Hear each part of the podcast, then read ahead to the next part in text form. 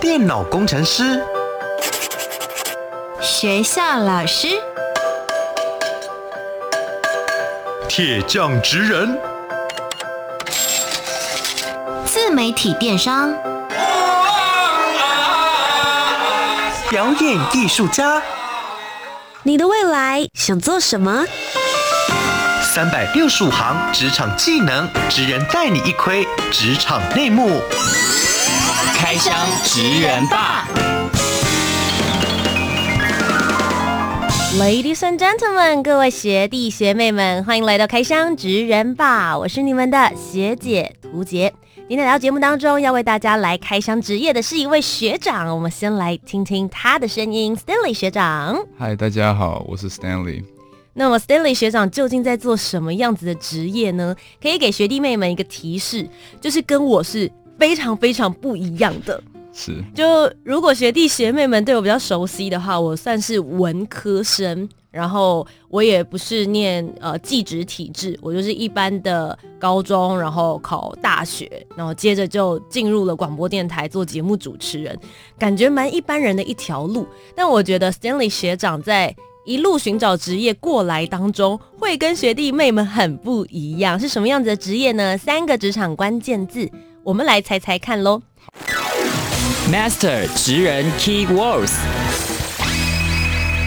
第一个职场关键字是，我会说呃历练，历练，对，就是生理上或心理上，其实都会需要经过这样子的历练。就是说，我们我不知道，就是可能像是个人的控管啊，什么有的没的，嗯、然后假如说像是训练什么的，这些其实也都是历练的一部分。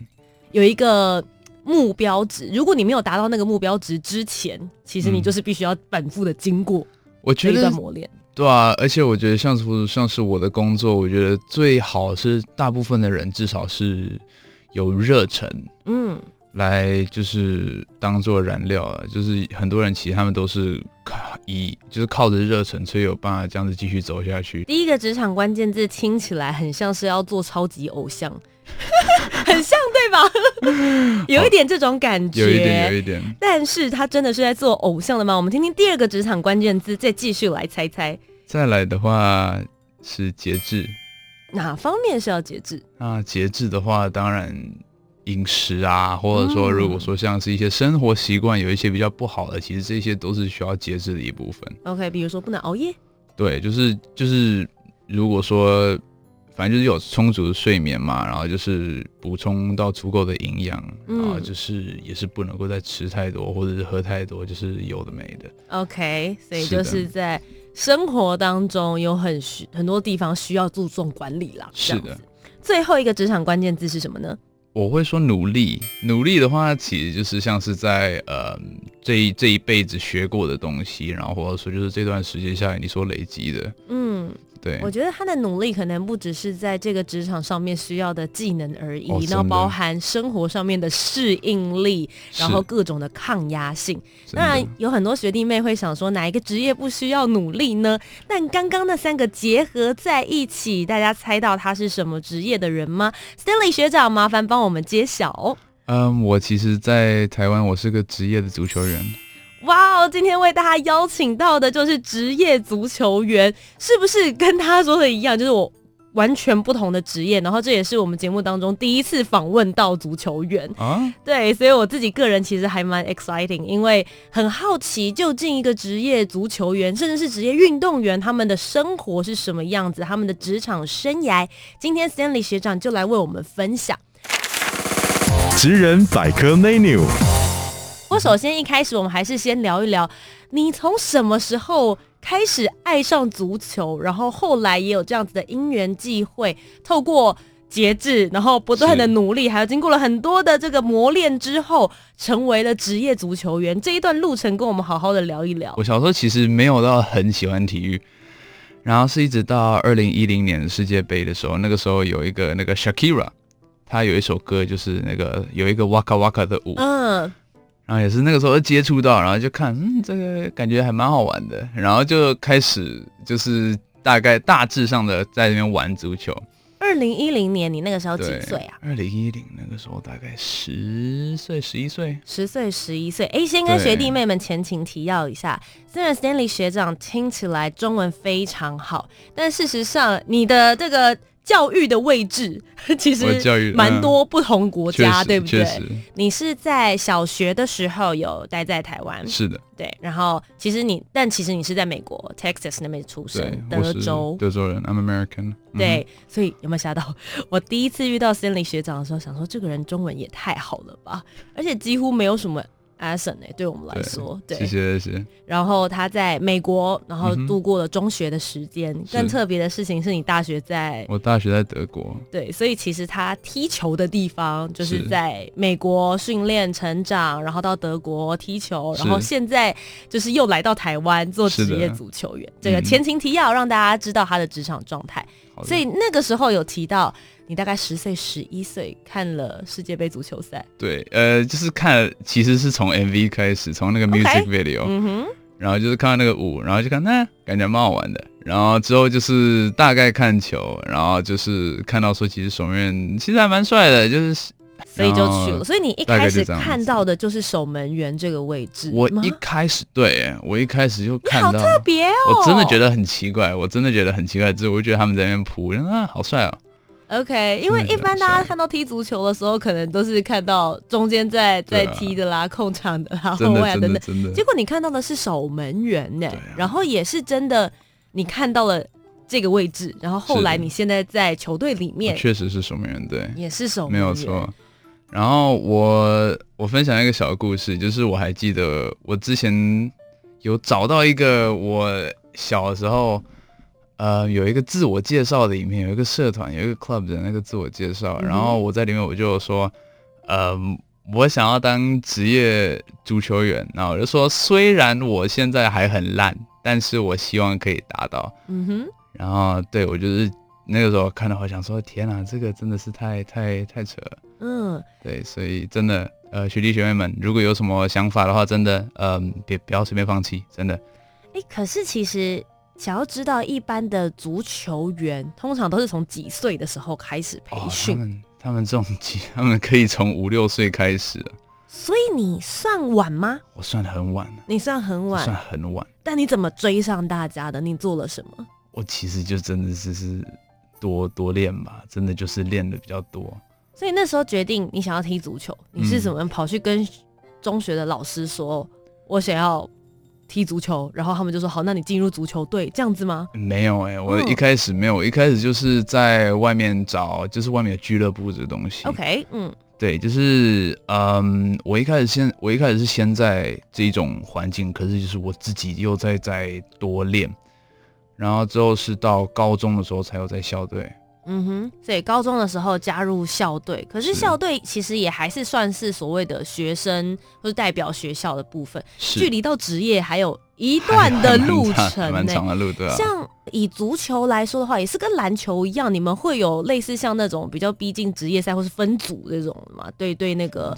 就是不同的学，可能不同的学校，你们会有一个比赛，或者是全美国的比赛，然后是不是会有很多的这个球探啊，会到那边去看哪一些是值得发掘的足球新星，然后接着还会把你们带到职业的世界。这个的话，嗯，在美国的话，通常这一部分要到就真的是要在，因为我高中其实在夏威夷。OK，、嗯、那在夏威夷其实很少有这样子的待遇，嗯、就是他们很少会有这种球探这种系统。嗯，那你从校队变成就是职业的足球员，嗯、这个中间你是怎么样子有这样的机会踏入这个职场？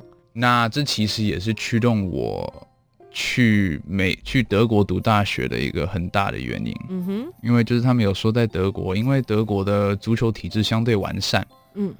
那他们其实联赛就是他们办职业联赛，然后青训系统或者说他们的职业联赛其实都发展的非常的完善。嗯哼，所以我就想说，好，那我可以先在那边先当半职业。嗯，然后我在那边找到半职业的球队，在那边踢，在五六级的联赛踢了两年。哇哦，嗯，对，在那边两年之后就疫情就出现了。嗯，然后那时候正好台湾就就还很 OK。我就是因缘际会就认识到这个球队的的教练，然后他们就说：“哎、欸，你要不要你要不要来这边测试一下？你要不要来这边试试看？”我就说：“好，OK。”然后我就来台湾，然后就签约。这个其实我也是很抱歉，一开始在邀请 Stanley 学长来的时候，我问他说：“那你现在在台湾做什么？”他说：“我在台湾踢就是职业足球员。”对，我问他说。台台湾有有在踢足球？没有，放心，我被问很多次，就是 I'm so sorry。It's fine，我也被问太多次了。那那想知道，就是说台湾现在目前的，就是足球赛的体制大概是怎么样？多久会有一次这样子的赛事？然后我们可以去哪里可以支持你们，或者实际的看球赛？台湾的话，现在有一个企业甲级联赛，那它一般来说是八队，七或八队，就是然后他们是每周日，嗯。然后其实，在 YouTube 上面也都是可以找到哦，真的，就是是在 YouTube 上面是会有直播的。OK，对，所以就是如果有机会的话，当然，如果说呃学弟学妹们对足球有兴趣的话，其实也是可以就是支持一下，就是在台湾试着要发展这项足球的人，是可以到现场看的吗？是可以。会在哪里？现场的话，像是我记得台北田径场，然后高雄的国家体育场，嗯。然后，所以就是这些地方的辅仁啊，哦，辅仁，辅仁也会，辅仁足球场通常也会有。嗯，了解。所以这几个地方都是大家可以实际到现场去，没有错，看一看，然后体验一下足球赛现场的那个气氛，是，是没有错。那想要请 Stanley 学长稍微帮我们解密一下，就是一个足球员的一天到底会是怎么样子来度过？你可以分成就是训练当天没有比赛的，跟当天有比赛的话，又会有什么样子的不同？是，嗯，我这边我大概讲一个比较笼统的。那一般来说，一个职业球队的话，可能就是一到五训练。嗯，那一到五训练的话，会有穿插几天，就是他上午应该会做一些像是复健啊，或者上午会做一些就是健身房那种 gym work。OK，然后下午就是在场上训练。嗯，然后如果说接近比赛的时候，会是以就他的强度会比较，他的强度比较低。然后呢，他也会相对注重在战术，而不是在于就是训练。OK，嗯，对，所以就是说他他的训练时间可能，假如说一般一个半小时，他可能就变成三十分钟或四十五分钟。嗯，对，然后就是基本上就是战术上的东西讲好，然后战术上的东西就是训练好，那就是好好准备隔天的比赛这样。是，所以也就是说，日常的体能训练会在没有比赛或者比赛赛季没有这么靠近的时候，平常就要先做好这方面的管理。是的。然后到比赛前的时候，其实就是在思考怎么样用头脑来取胜，真的就是训练战术跟默契。是是是是是。嗯，比赛完隔天他所有一个休息，那可能就是大概的，就是动一下吧。嗯哼，大概动一下，然后不要让肌肉，就是如果说有受伤的话，就是去，去可能复健。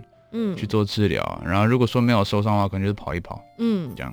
那我想知道说，像你就是负责的位置是守门员，守门员的训练跟其他的在场上跑来跑去的足球员会不一样吗？差非常多，这个真的差非常非常非常多。我很好奇，那你需要做些什么样的训练？在场上的话，我们训练的最主要的可能就像是爆发力，然后再来就是可能就是扑球的姿势。嗯，OK。因为如果说姿势什么的不对的话，其实是一很容易受伤，另外一个就是说很容易就是会呃扑不到球。嗯，我们还有在就是像是练站位，守门员的话站位非常的重要。嗯，再来反应，反应也是一个、嗯、反应跟敏捷敏捷性这两个、嗯、这两个也是会练得很勤的。是不是一定要长得高才能当守门员呢、啊？我认为他是足球唯一一个就是身高有绝对优势的一个位置。嗯哼。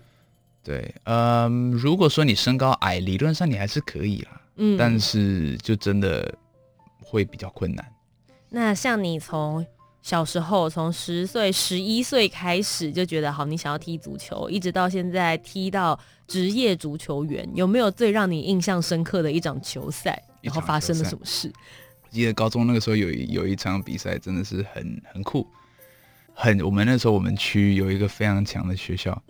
他那个赛季的，就是那个时候他们打十场，然后十胜，然后结果就打到我们，然后那个时候就我们学校是那种中上游，没有到很，就是还可以，然后最后我们那个时候打到三比三，然后最后我记得那一场我觉得很高兴，就是说有非常有好几球，就是我是挡的很关键的，嗯，对，就是那场的表现是很好的，有种 MVP 的感觉。有，就是就是那个时候，而且那时候我觉得很很开心，像像是有一球，他离我非常近，嗯，他离我非常近，然后那个时候这是联赛得分王，然后那时候在得分王，他。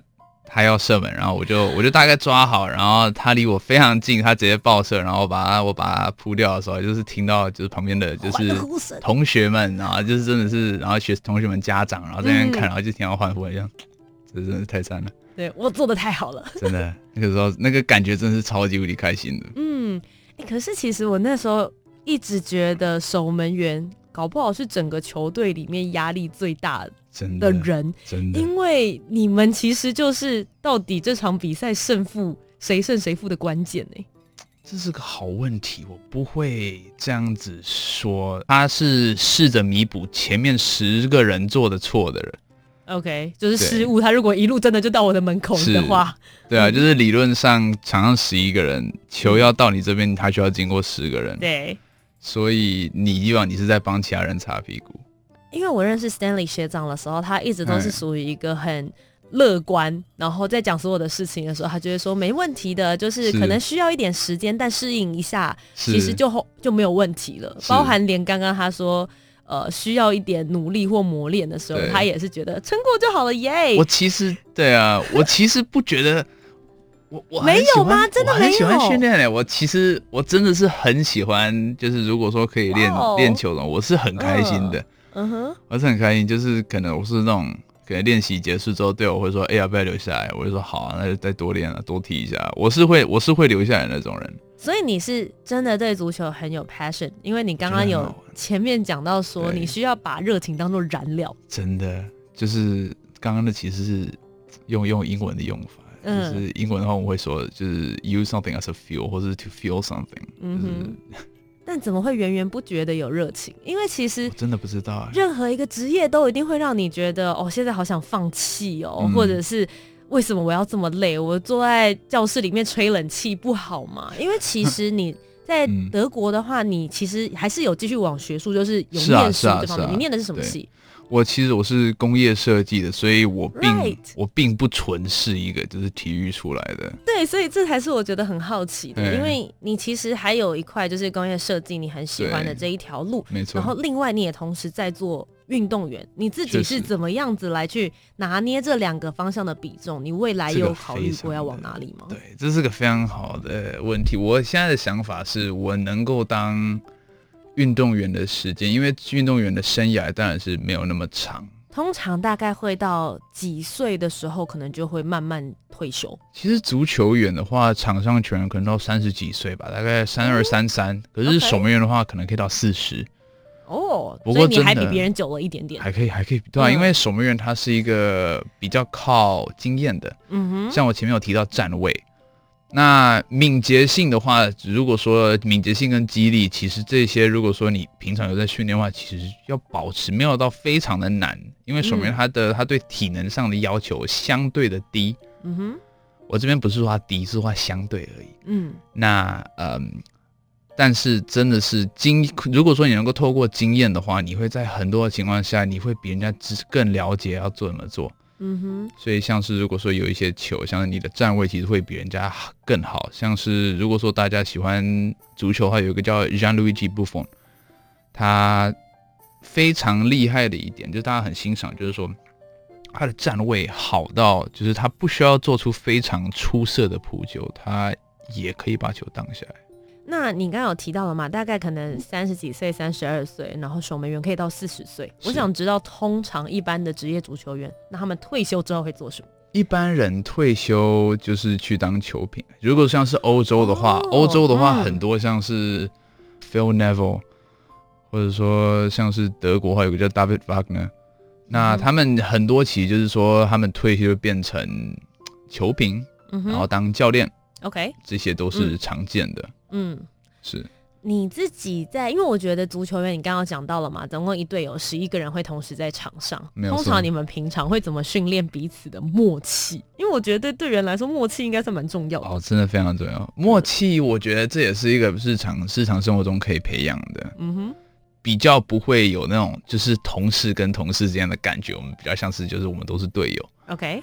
就是我觉得同事跟队友其实差差别是非常大，嗯、就是就是光是有这个字，那就是说，那就啊，this is my mate，那就是他很自然，你跟其他人相处起来，你们的默契会就是日渐的，就是越来越好。嗯哼。会有些特殊的可以训练默契的方法吗？还是就只是靠就是你讲到的每天的日常训练，大家就在场上见，这样子久了之后就会自然知道。在场上，大家会慢慢的知道彼此的个性、彼此踢球的性格、嗯、彼此的，就是就是可能彼此的专长吧。嗯哼。然后就是也会更了解，就是要怎么样去发挥，或者说要怎么样去让我们的默契让这个球队变得更好。嗯，那像在，因为你自己有在美国，然后德国跟台湾踢球，你觉得在不同的国家踢球有些什么文化上面，或是踢球训练国情上的不同吗？我觉得差还蛮多的。这台啊、嗯呃，我觉得台湾目前还是在试着学习其他国家的，嗯，还在萌芽期。是的，那我就先不多提，因为我觉得台湾其实有很多的。可能会用土法炼钢这个字来形容。那这一些其实，在现在就是欧欧美的体育界，其实已经慢慢被淘汰这样子。因为现在的话，我们会说 “Don't work hard, work smart”。嗯哼，对，嗯，我我真的觉得在体育上更是如此，因为你真的会需要有一定程度的体力才能够去进步，像是在。我我觉得在足球像像是在台湾，可能他们会一次训练个可能就是三四个小时，然后就让小孩子每天就这样累成这样子，他们很容易受伤。那他们伤就只会越来越久，没有办法好，然后就会变成永久伤的。那他们到最后他们的生涯就会变得很短。嗯，那在台湾的话，是他缺乏适当的恢复跟适当的保保养。嗯，对，所以我觉得像是这些部分的话，其实有非常非常多是可以改变的。嗯，然后像是战术上什么的，其实我觉得，或者说有很多的观念，像是台湾，至少我在台湾，我我真的觉得有一个还蛮不喜欢的，就是还蛮负面的吧。就是以这个以一个文化来说的话，其实还有很多，它是着重在负面上。那特别是守门一个需要，你需要自信，你需要有信心。但是信心，如果说人家一直骂你，是没有办法创造，你是没有办法有这个信心出来的。嗯，我真的觉得就是说，像是我们在那边的话，就是如果说你错的话，就是说没事，大家就会可能就是拍拍手，就来 fighter fighter，就就是等，就我们再再来继续继续。嗯哼。那在台湾的话，可能他会着重在失误，而不是着重在你做的好。他们就会说你做的好是你的基础，嗯，那你做的好，你做的不好，那你要去反省。那这样的话，你就会你会可能就会越想，你就会越来越失去对自己的自信心。嗯，不是每一个人都有办法从这个心境。去走出来的，去突破这样。对，所以其实你的观察是在训练这方面的话，也许台湾还有一些地方是可以再更接近。对，对，我觉得台湾技术上的训练，我觉得没有一个国家会输，因为这个东西是一个已经蛮成熟的运动了。其实，对啊，嗯，就是说你如果说因为有网络这个东西，那这样的话，其实大家都知道要怎么样去打好足球的基础。嗯。那你甚至你看 YouTube 影片，你自己练也有办法打造出一个还不错的基础。嗯哼。但是心态上、战术上，台湾还是相对的不成熟的。嗯哼。所以你接下来的未来规划是在台湾，因为你就是签约的球员嘛，之后会再继续回到德国，再继续踢球，然后会完成你的大学学业吗？是，这是我目前想要做到的事情。我现在想要回去德国，嗯、然后可能在那边职业，或者说半职业，也是先继续这样子。嗯，然后我在德国，我学业结束之后，我再试着像是要在美国也好，或者像是要在其他国家也好，我其实觉得。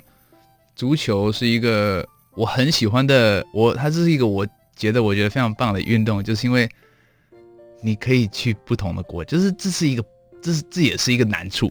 嗯嘿，因为像有些球员，他可能就是被球队交易之后，他就会需要搬家。但是像是我的话，我是很喜欢到处玩，我很喜欢去到处看看不同的文化，所以我想说啊啊啊，如果说有一天可以去捷克住，如果说在假如说在布拉格有个球队，他们要我。嗯那我去布拉格，好美丽的一个城市。那我在那边住一下，也也是有何不可？也很不错啊。那 Why not？听起来是对啊？我是很期待这样子 OK，你保持了一个非常 open mind 的态度哎，真的真的就是随遇而安，看接下来命运把你带到哪里。对啊，我觉得这真的是，这是一个不是所有工作都有的弹性。嗯。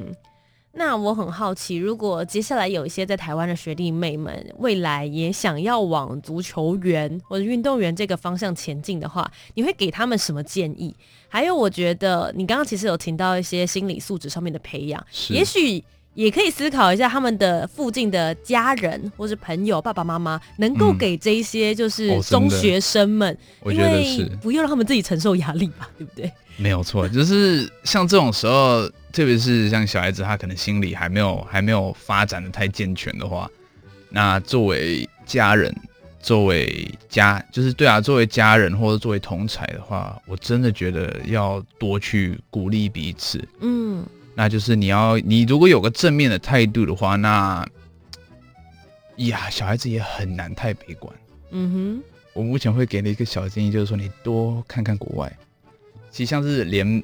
美国也会像是，也是向欧洲看齐。嗯，那欧洲的话，他们永远会试着要有不同的想法，足球会永远会有一个不同的思维。它是一个自从就是从这个运动在十八、十九世纪刚出现的时候呢，它到现在它已经是演变的非常、非常、非常的多了。嗯，对，所以像这些东西，你们真的就是多去学学其他国家，然后这样也可以顺便练一下其他语言。嗯，对不对？想要就是也是可以顺便看看英文的东西。那最后问一个比较现实一点的问题，因为你现在刚好是在台湾的球队嘛，那当然也会有其他台湾的这些球员们，可以分享一下，就是这个职业在台湾来说，对于准备想要做这个足球员的孩子们，是真的能够维持自己的生计的吗？通常他的薪水待遇大概会在什么区间？他的薪水待遇差别其实可以差的非常的大哦，是可以。呃，这全世界其实都是如此啦，全世界真的都是这样子。那如果说职，因为职业球员在 FIFA 的规定里面，其实只要从事足球这项运动的时候，你有拿到比你付出的钱更多，那其实他们就会说，以 FIFA 定义，这就是一个职业球员。OK，所以以这个定义来讲的话，薪水可以超级低。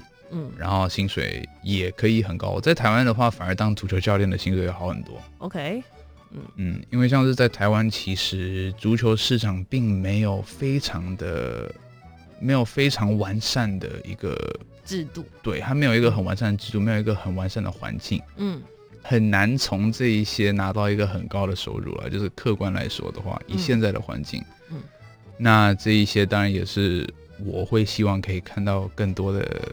改进的，说不定学弟学妹们，你们是可以成为改变这一切的的那些重要的人物。嗯，是。那现在的话，他的薪水，我是觉得还看球队，真的要看球队。有些球队的薪水就真的很低，那高的真的是可以到蛮高，就是可能就是那种像是可能五六万那种。嗯哼，就是不低。如果说你就是如果说你说好，你就是踢球，那这是一个非常好的薪水。当然，嗯，对啊。OK，今天非常谢谢 Stanley 学长来到我们的节目当中，跟我们分享了职业足球员这样子的一个职业。我相信学弟妹们应该跟我一样大开眼界，因为是其实我们大家一般比较少能够接触的一个职场。